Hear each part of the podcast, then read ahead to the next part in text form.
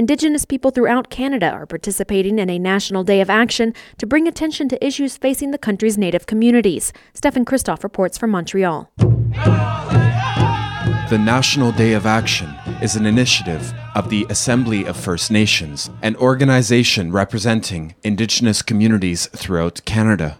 Marches are taking place in Montreal, Vancouver, and the national capital, Ottawa.